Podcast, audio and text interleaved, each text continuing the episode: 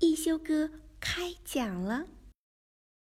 一休哥是个古灵精怪的小神童，舞蹈跳得远近闻名，吹拉弹唱无一不通，就连画笔耍起来也是妙笔生花。一天，一休哥从葫芦王那里得到一本宝书《艺术故事会》，书里记载了珍贵的艺术作品背后的故事。小朋友们，你们想知道是什么样的故事吗？听一休哥开讲了。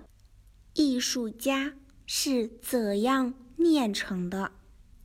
一休哥讲述艺术家背后的故事。小朋友们。你们知道吗？在通往艺术殿堂的路上，总是荆棘密布、磨难重重。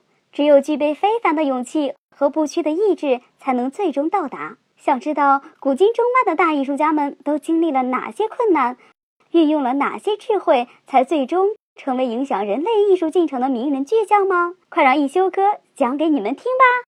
绘画小神童达芬奇，由于经常在农庄为乡人们画画。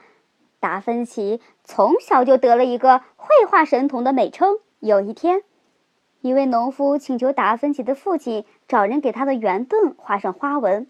父亲想到达芬奇热爱画画，想训练他一下，便将圆盾交给了达芬奇，让他在上面作画。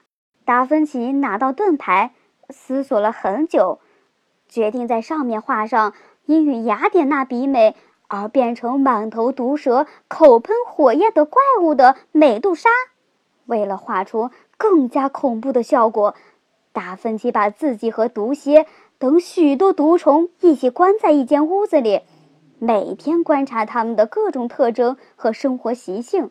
一个月后，当父亲打开达芬奇的大门，在阴暗光线的笼罩下，果然看到了一个凶神恶煞的怪物。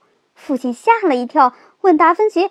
这是什么东西？达芬奇说：“只有把这么吓人的怪物画到盾牌上，才能产生威吓的效果，使敌人不敢靠近。”后来，父亲并没有把这面盾牌交给那位农夫，而是买了面新的还给他。